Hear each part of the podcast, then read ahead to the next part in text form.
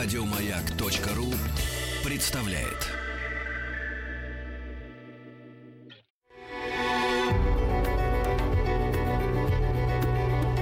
Много букв. Любимые тексты главных персон современности. Здравствуйте, меня зовут Александр Ливергант. Я филолог, переводчик, писатель, главный редактор журнала «Иностранная литература». Я прочту первую главу из э, романа Жозе Сарамага «Слепота». Это очередная антиутопия, которая встает в один ряд с такими известными произведениями, с такими известными книгами, как «Прекрасный новый мир» Хаксли, как 1984 год Джорджа Оруэлла, как роман «451 градус по Фаренгейту» Брэдбери. И вот теперь лауреат Нобелевской премии Жозе Сарамаго, он получил эту премию как будто бы в конце прошлого века, написал еще одну антиутопию, смысл которой ужасен и одновременно прост, что все мы слепы. И даже когда мы прозреваем, мы остаемся слепыми. Загорелся желтый. Два первых автомобиля, подав газу, успели проскочить, пока не вспыхнул красный. Человеческая фигурка на пешеходном светофоре высветилась зеленым. Те, кто стоял на тротуаре, двинулись через дорогу по широким белым стежкам, подернутым в черной асфальтовой ткани. Менее всего на свете напоминают они зебру, однако называются именно так. Нетерпеливые водители, то выжимая, то отпуская педаль сцепления, не давали своим машинам покоя, и те чуть поерзывали взад-вперед, нервно подрагивали, как кони при виде хлыста. Пешеходы уже прошли, но сигнал, именуемый разрешающим, появился лишь через несколько секунд, укрепляя кого-то во мнении, что именно эта заминка, которая кажется столь незначительной, умножившись на тысячи светофоров по всему городу, постоянно чередующих свои три цвета, и есть главная причина тугой закупорки уличных артерий, пробок, проще говоря. Наконец дали зеленый.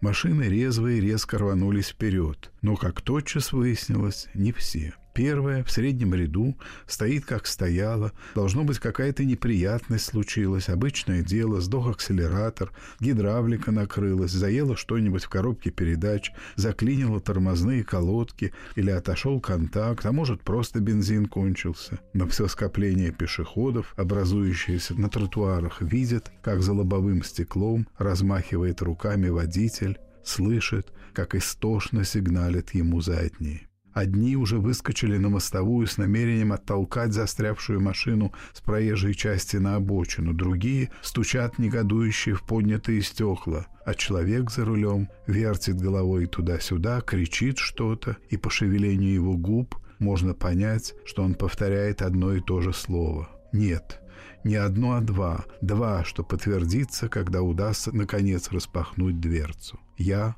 ослеп. А так не скажешь. На вид, то есть на первый, неизбежно в таких обстоятельствах беглый взгляд, оба глаза у него целые и невредимы. Радужка блестящая и светлая, склеры белые плотные, как фарфор. А что веки широко открыты, кожа на искаженном лице собралась складками, брови вздернуты, так это всякому понятно от ужаса.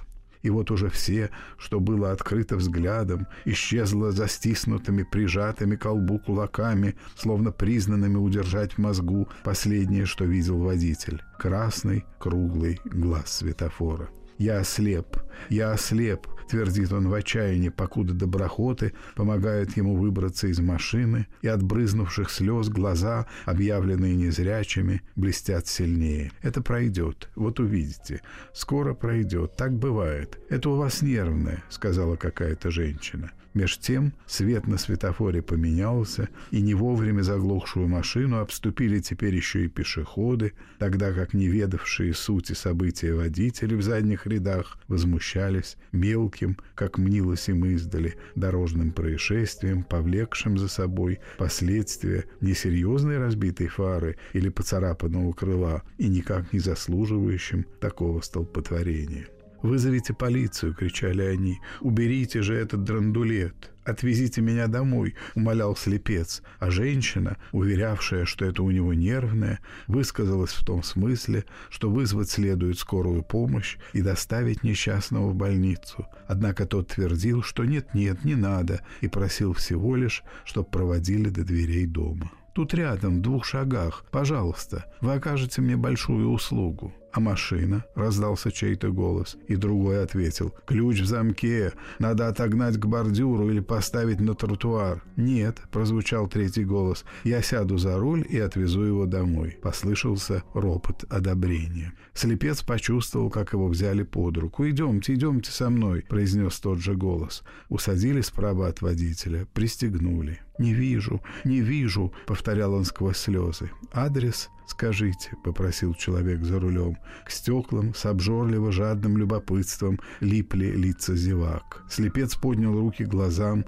подвигал кистями, пошевелил пальцами. «Ничего не вижу, сплошной туман, как в молоке плаваю». «Значит, не слепота», — отозвался водитель. «Слепота, говорят, когда перед глазами все черно, а у меня все белое. Может, та дамочка была права, и это у вас нервное? Нервы — вещь такая». «Да мне ли не знать, Боже, какое несчастье! Скажите, пожалуйста, где вы живете?» В тот же миг заурчал мотор. Запинаясь, сбиваясь и оговариваясь, словно потеря зрения лишила его и памяти, слепец назвал адрес, а потом добавил «Не знаю, как вас благодарить». А водитель ответил «Да ну, какие пустяки, сегодня вы, завтра я, и кто может знать, что его ждет?» Вы правы, правы. Мог ли я подумать, когда выходил утром из дому, что со мной стрясется такая беда? И удивленный тем, что машина не движется, спросил, а почему мы стоим? Красный, был ответ.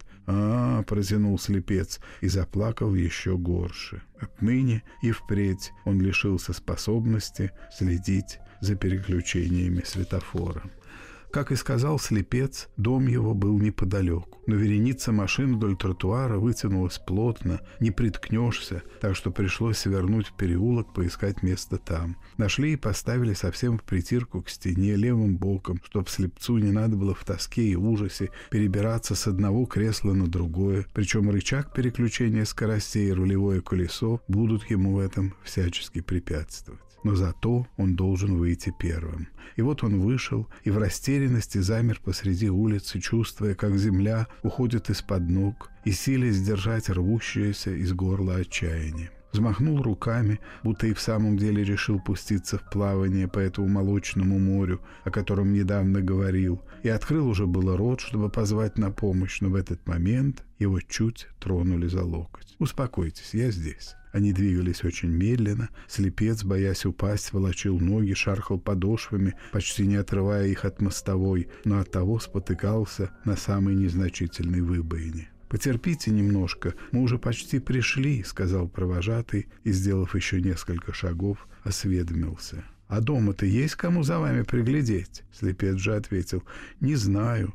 Жена, наверное, еще не вернулась с работы. Это я сегодня освободился пораньше. И надо же такому случиться. Помяните мое слово. Скоро пройдет. Я никогда не слышал прежде, чтоб человек слеп так вот, вдруг. А я еще гордился, что в моем возрасте не нуждаюсь в очках. Тем более». Они уже добрались до дверей, и две женщины с любопытством наблюдали за тем, как их соседа ведут под руку, но ни одной не пришло в голову спросить, что-нибудь в глаз попало?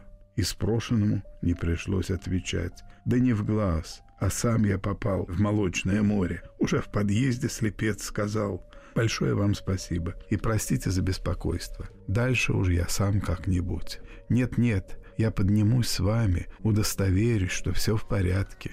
Втиснулись кое-как в тесную кабину лифта. Какой этаж? Третий. Представить себе не можете, как я вам признателен. Совершенно не за что. Сегодня вы, а завтра я. Лифт остановился, они вышли на площадку. Помочь вам отпереть дверь. Спасибо. Думаю, с этим я справлюсь и, вытащив из кармана связку ключей, принялся ощупывать одну за другой бородки у каждого. Потом сказал, вот этот кажется, и левой рукой, кончиками пальцев, нашарив замочную скважину, правой вставил ключ. Не тот. Давайте я. Дверь отворилась с третьей попытки. «Эй, ты дома?» позвал слепец. Никто не отозвался, и, пробормотав «так я и думал», еще не пришла, вытянул руки и ощупью двинулся по коридору, потом осторожно обернулся, повернул голову туда, где, по его расчетам, должен был находиться провожатый, сказал «Не знаю, как вас и благодарить. Вам не за что меня благодарить, я просто выполнил свой долг», ответствовал добрый самарянин и добавил. Может быть, помочь вам устроиться поудобней, посидеть с вами, пока жена ваша не придет но столь рьяная забота внезапно показалась хозяину подозрительной. И не оставлять же в самом деле у себя дома совершенно постороннего человека, который, может быть, в этот самый миг размышляет, как бы половче обратать беззащитного слепца, связать его, заткнуть ему рот, да и обчистить квартиру. «Э, «Нет-нет, пожалуйста, не беспокойтесь, все хорошо», и, медленно закрывая дверь, повторил «Не нужно, не нужно» и перевел дух, когда лифт с гудением пошел вниз совершенно безотчетно, не помня, в каком состоянии находится, откинул крышечку, приник к дверному глазку. Показалось, что взгляд уперся в глухую белую стену по ту сторону двери. Он чувствовал, как прикасается к орбите металлический ободок и щекочет ресницы маленький окуляр, но не видел ни того, ни другого. Все закрывала непроницаемая белизна. Он знал, что находится у себя дома, узнавал этот дом по запаху, по воздуху, по тишине, различал мебель и прочие предметы, когда легко, едва касаясь, проводил по ним пальцами. Но в то же время чудилось, будто все это растворяется, переходит во что-то вроде нового измерения, где нет направлений и соотношений севера и юга, верха и низа.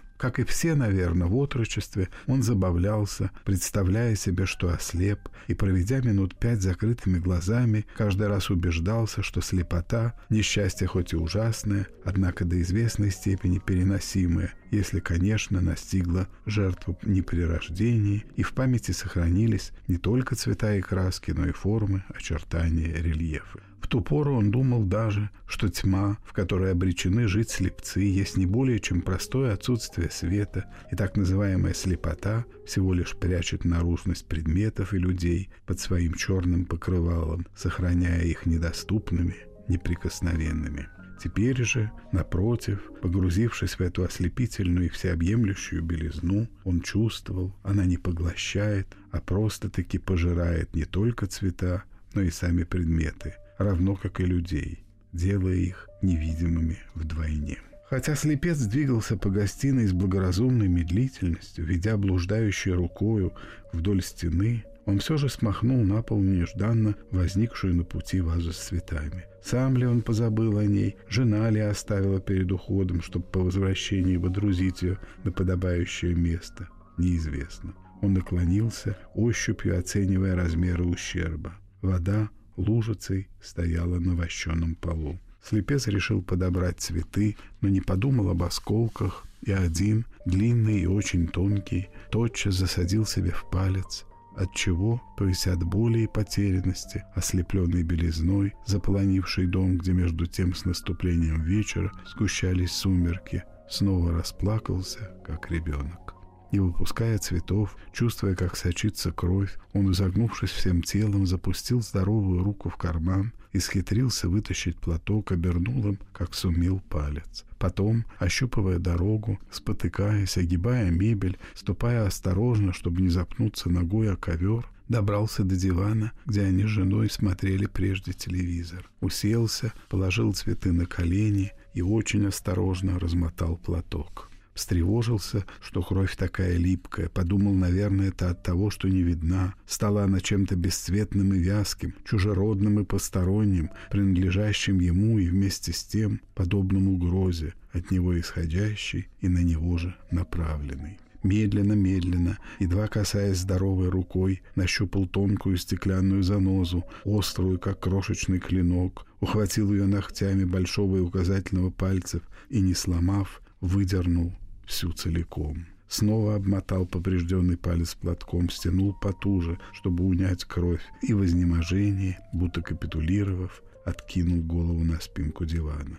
Уже очень скоро из-за одного из тех сбоев, которые нередко дает наша плоть в минуты отчаяния или тоски, хотя по формальной логике именно тогда нервам полагалось бы напрячься и быть настороже, он впал в какое-то забытие не такое глубокое, как сон, но столь же тяжелое. И тотчас же приснилось ему, что он играет в давнюю, вышеупомянутую игру, что открывает и закрывает глаза, и всякий раз, будто вернувшись из дальних и долгих странствий, обнаруживает, что вокруг незыблемо и неколебимо ожидают его черты и краски привычного мира но он чувствует, как успокоительную непреложность точит и размывает глухое сомнение. Быть может, все это только лживый сон, от которого он рано или поздно очнется, не зная, впрочем, что за явь будет ждать его. Затем, а, собственно говоря, зачем затем? И можно ли назвать этим словом то, что длилось всего несколько мгновений? Он уже вернулся в состояние полубодрствования, которое подготавливает пробуждение, и очень основательно рассудил, что нехорошо пребывать в подобной нерешительности на грани сна и яви, яви и сна. Пора делать выбор. Пришел срок рискнуть и смело спросить себя,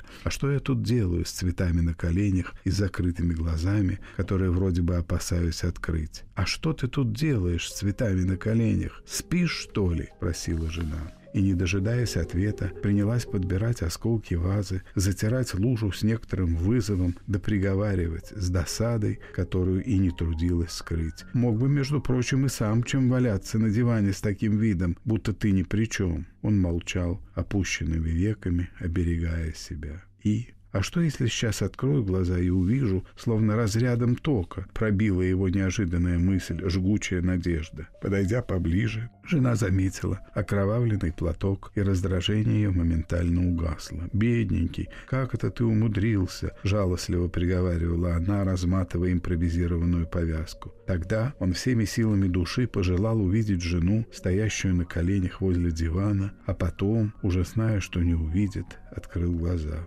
Проснулся, наконец. «Соня, ты этакий!» — с улыбкой проговорила она. «Я ослеп!» — сказал он. «Я не вижу тебя, перестань!» — сказала она. «Что за глупые шутки? Дорого бы я дал, чтобы это была шутка. Только я и вправду ослеп и ничего не вижу. Пожалуйста, не пугай меня, посмотри на меня. Вот сюда, сюда, я здесь и свет горит. Я знаю, что ты здесь, я слышу тебя, я ощущаю, я понял, что ты зажгла свет, но ничего не вижу». Она заплакала, цепилась в него, ухватила за плечи. «Неправда! Скажи, что это неправда!» Цветы рассыпались по полу, из пораненного пальца вновь закапала кровь. А он, тоном, каким говорят, все не так уж скверно, пробормотал. Все сплошь какое-то белое и улыбнулся печально.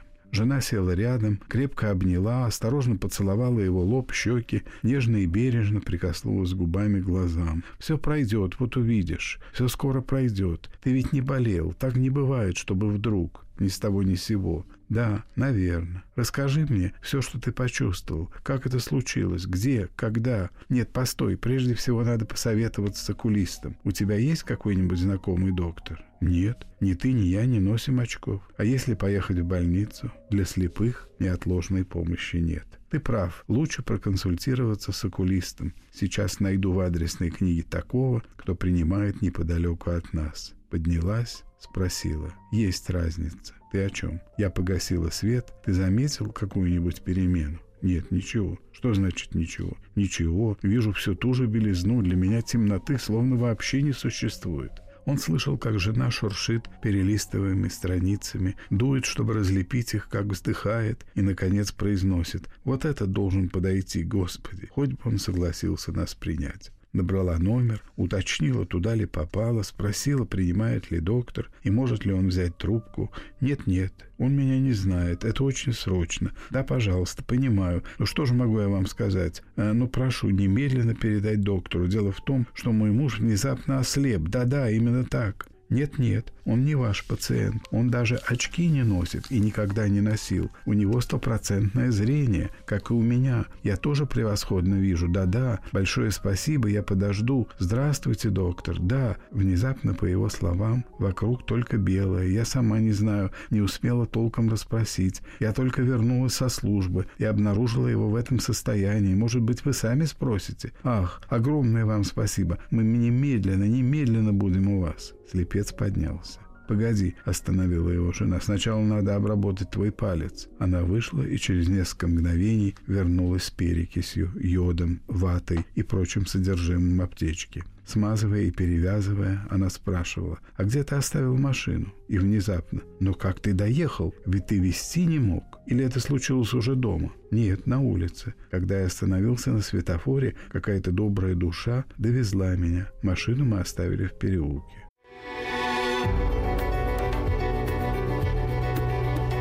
Много букв. Любимые тексты главных персон современности. Здравствуйте, меня зовут Александр Ливергант. Я главный редактор журнала «Иностранная литература». Сегодня я читаю первую главу романа Жозе Сарамага «Слепота». Это одна из многочисленных антиутопий. 20 века. Она была написана в самые последние годы 20 века. И в ней рассказывается о том, что все мы, независимо от того, видим мы или нет, слепы. «Ну что?» — сказала женщина. «Идем. Ты постоишь в подъезде, пока я подгоню. А где ключи?» «Не знаю. Он мне их и не вернул. Кто он?» Добрая душа, которая привезла меня, обитает в теле мужчины. Но они должны быть где-то здесь. В комнате не ищи. Он не прошел дальше прихожей. Где же они? Наверное, машинально унес их с собой. Только этого нам не хватало. Возьми запасную пару, потом найдем. Ладно, пошли, дай мне руку. Слепец сказал. Если так все останется, я жить не буду. Ради бога, не говори глупостей. За глаза хватит и того, что уже случилось. За глаза говоришь? Это ведь я ослеп, не ты, а я, и потому не можешь знать, что случилось. Доктор тебе поможет, вот увидишь. Увижу. Вышли.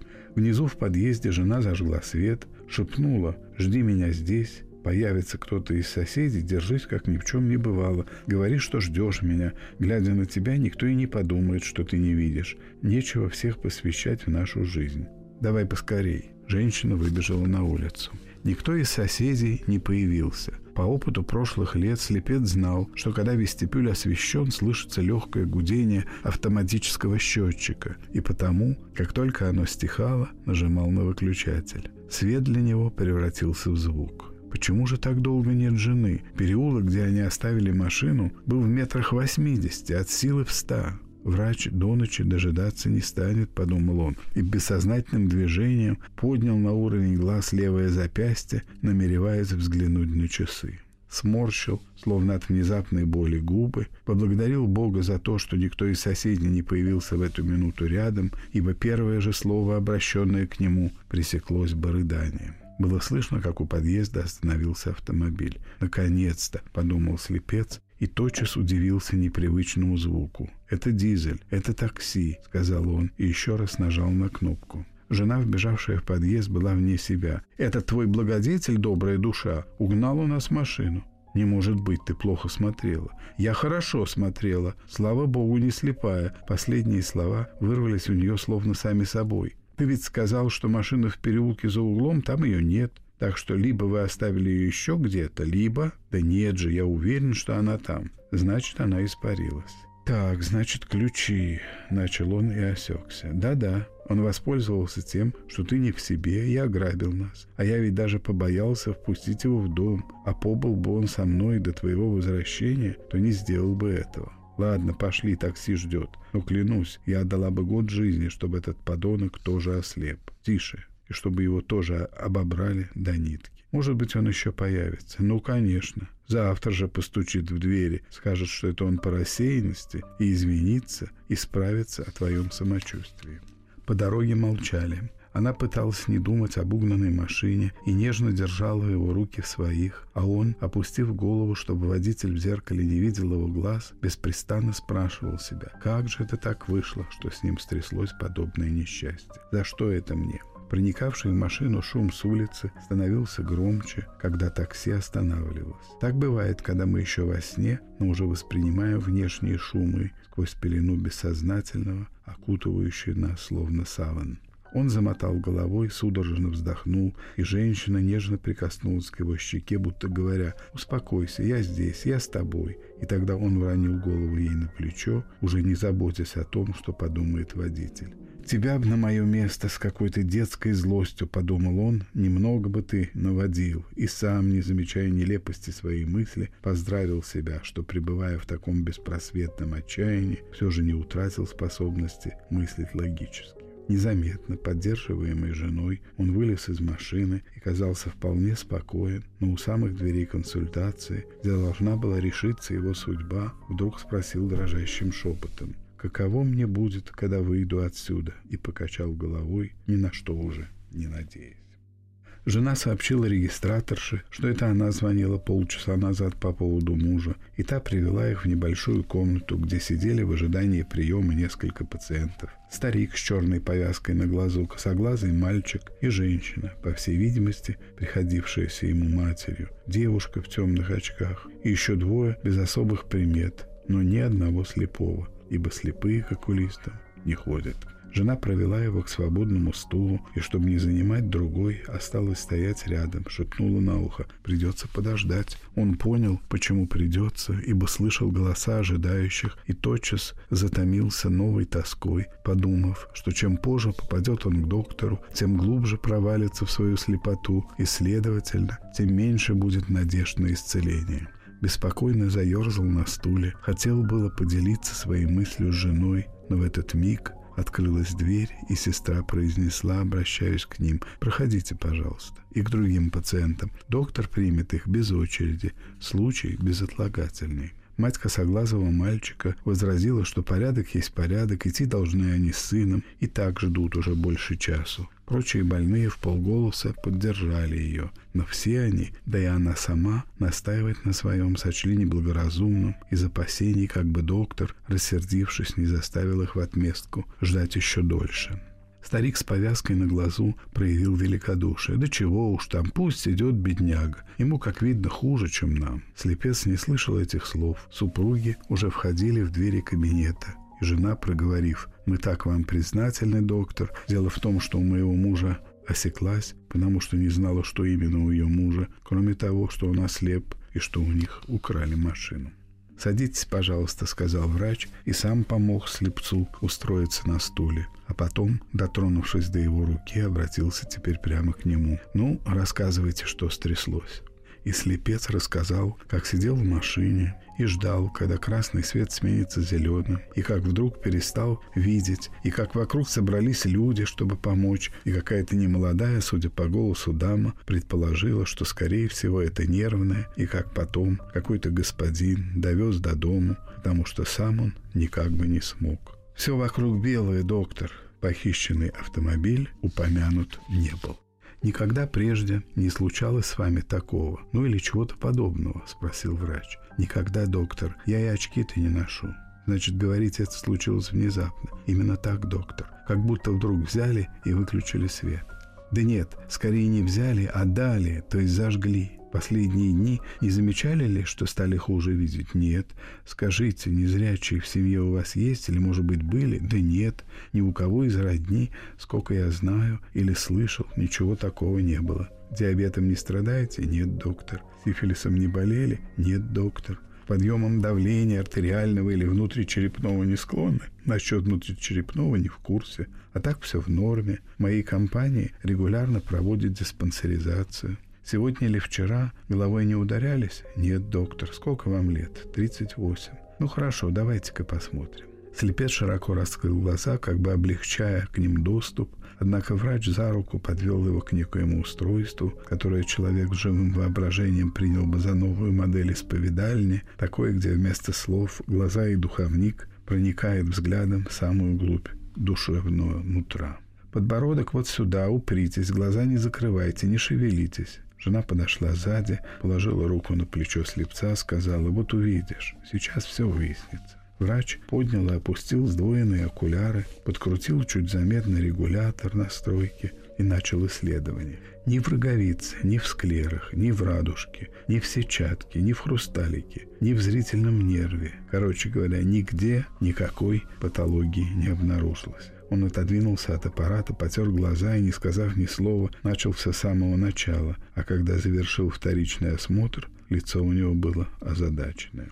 «Знаете, я ничего не нахожу, глаза у вас в полном, просто идеальном порядке». Жена, счастливо всплеснув руками, воскликнула. «А что я тебе говорила?» Вот все и выяснилось. Не обращая на нее внимания, слепец спросил. «Мне уже можно поднять голову?» «Да, конечно, извините». «Доктор, но если глаза у меня в полном порядке, от чего же я не вижу?» Пока не могу сказать. Надо будет провести еще кое-какие исследования, анализы сдать, сделать энцефалограмму, эхографию. Вы думаете, это что-то мозговое? Исключать такую возможность нельзя, но мне так не кажется. Но ведь вы сказали, что не нашли никакой болезни у меня в глазах. Не нашел. Тогда я не понимаю. Я хочу сказать, что если вы фактически слепы, то слепота ваша в данную минуту для меня необъяснима. Вы сомневаетесь, что я слеп. Ну что вы, просто это очень редкий случай. Я, например, за всю свою практику ни с чем подобным не сталкивался. Да что я? Возьму на себя смелость сказать, история мировой офтальмологии не знает такого.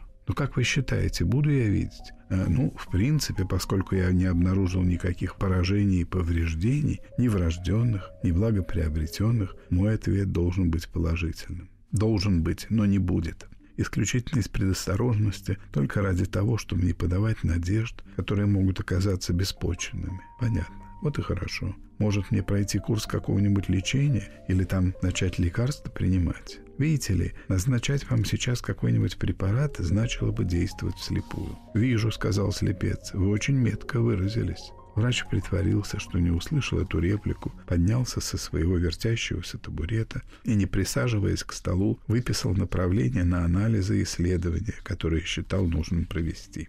Протянул бумажки жене пациента. «Возьмите. Придете с мужем, когда получите результаты, а будут какие-либо изменения в состоянии, звоните».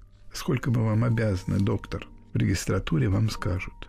Он проводил супругов до дверей, пробормотал нечто утешительно банальное, вроде того, что не следует унывать и тем более отчаиваться. Все наладится. А оставшись один, прошел маленькую туалетную комнату, примыкавшую к кабинету, и долго, не менее минуты, смотрел на себя в зеркало. «Что же это такое, а?» Вернулся в кабинет, позвал сестру. «Пригласите следующего». А слепцу в ту ночь приснилось, что он ослеп.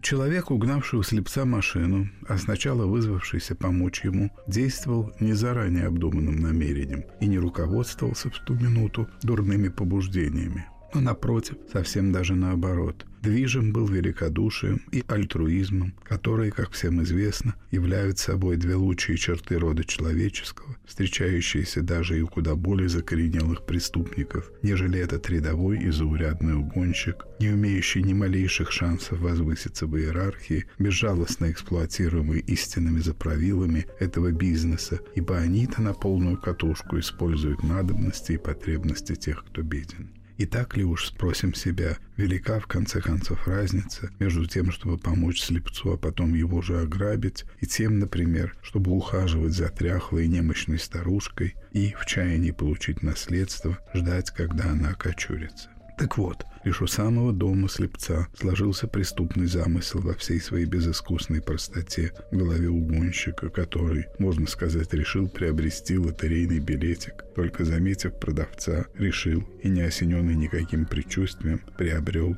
желая знать, что из этого выйдет, а заранее соглашаясь с тем, что ни или вообще ничего не преподнесет ему переменчивая фортуна, хотя кто-то, быть может, скажет, что действовал он чисто рефлекторно. Рефлекция же определяет сама его личность. Много букв. Много букв. Любимые тексты главных персон современности – Здравствуйте, меня зовут Александр Левергант. Я главный редактор журнала «Иностранная литература». Сегодня я читаю первую главу романа португальского писателя Жозе Сарамаго «Слепота». Те, кто скептически взирает на человеческую природу, они многочисленны и упорны, заявят, пожалуй, что если верен постулат насчет того, что не всегда случай делает фора, верно без сомнения и то, что случай ему сильно помогает. Мы же позволим себе высказать следующую мысль. Если бы слепец принял второе предложение лжесамарянина, речь, как вы помните, о предложении составить ему компанию до прихода жены, сделанная в тот последний миг, когда доброе начало еще могло пересилить, то как знать, не поборола бы во всем случае моральная ответственность, порожденная доверием, преступное искушение, и не возобладало бы над ним светлое благородное чувство, которое всегда отыщется даже в самых дремучих душах. Закругляя наш мудреный период на простонародный манер, скажем, что слепец переусердствовал в бдительности и в полном соответствии со старинной поговоркой про дурака, которого заставили Богу молиться – поплатился за это. Понятие совести, столькими безумцами порицаемое и еще больших их числом отвергаемое, тем не менее существует и всегда существовало. Это вовсе не измышление философов четвертичного периода, когда душа чуть только успела выйти из стадии смутного замысла течением времени, обогатясь опытом совместного проживания, плодами генетического обмена, мы, в конце концов, поместили совесть в состав крови, соль наших слез и, мало того, превратили глаза в подобие зеркал, обращенных внутрь, в результате чего они беззастенчиво опровергают то, что тщатся утверждать уста. Прибавьте к этому такое весьма распространенное, особенно у простых душ, свойство нашей натуры, как способность смешивать раскаяние первобытными страхами разного рода, от какового смещения злоумышленник получает кару, несоразмерную своему неблаговидному проступку, по крайней мере, вдвое более тяжкую, и кара эта, фигурально выражаясь, без ножа его режет. И, следовательно, нет ни малейшей возможности определить, какой степени муки, взявшегося терзать угонщика, чуть только он отъехал от дома, порождены были страхом, а в какой — угрызениями совести и очень-очень мало способствовал душевному спокойствию, что он оказался на месте человека, который держал этот же руль в тот самый миг, когда вдруг ослеп, глядел через лобовое стекло и внезапно перестал что-либо видеть, и потому, даже без помощи чересчур пылкого воображения, мысли эти пробудили и заставили поднять голову мерзкое, присмыкающееся под названием страх а заодно с ним и раскаяние, сгущенное выражение совестливости, как уже было сказано несколько выше, или когтистый, по выражению классиков, и от себя добавим весьма зубастый зверь, явила предмысленным взором угонщика образ беспомощного и растерянного слепца, таким, каков был он в тот миг, когда закрывал дверь своей квартиры. «Не нужно, не нужно, я справлюсь сам», — повторял тогда бедняга, которому отныне и впредь шагу не ступить без посторонней помощи.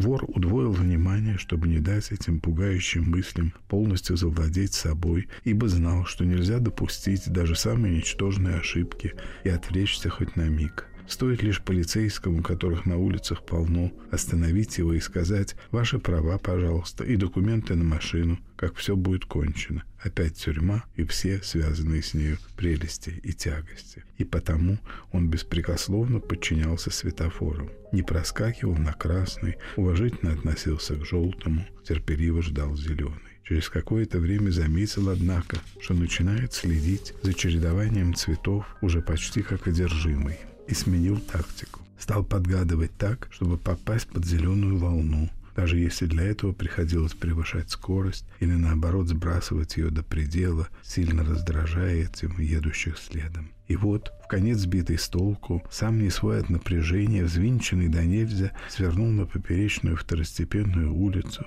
где светофоров, как он знал, не было, и помчался по ней, куда глаза глядят, уповая на свое водительское мастерство. Он чувствовал себя на грани нервного срыва и примерно этими же словами характеризовал свое состояние. Нервы прямо на пределе. Стало вдруг нестерпимо душно. Он упустил стекла слева и справа, но воздух, если и проникал в салон, прохлады не приносил, атмосферу не разряжал. «Что же ты я делаю?» – спросил он себя. «Гаражи, куда следовало доставить автомобиль, далеко, в загородном поселке. В таком состоянии ему ни почем туда не добраться. Либо сцапают, либо вмажусь в кого-нибудь, что еще хуже». Пробормотал он и решил, что надо ненадолго выйти из машины, остыть, привести мысли в порядок. Может, дурь из мозгов выдует, если тот малый ослеп. Это не значит, что и со мной случится то же самое. Это же не грипп, пройдусь немного и пройдет. Он вылез, даже не стал запирать машину, ибо вокруг не было ни души, и пошел. Однако не сделал и тридцати шагов, как ослеп.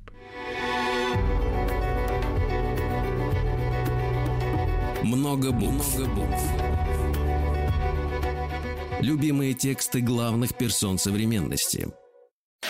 Еще больше подкастов на радиомаяк.ру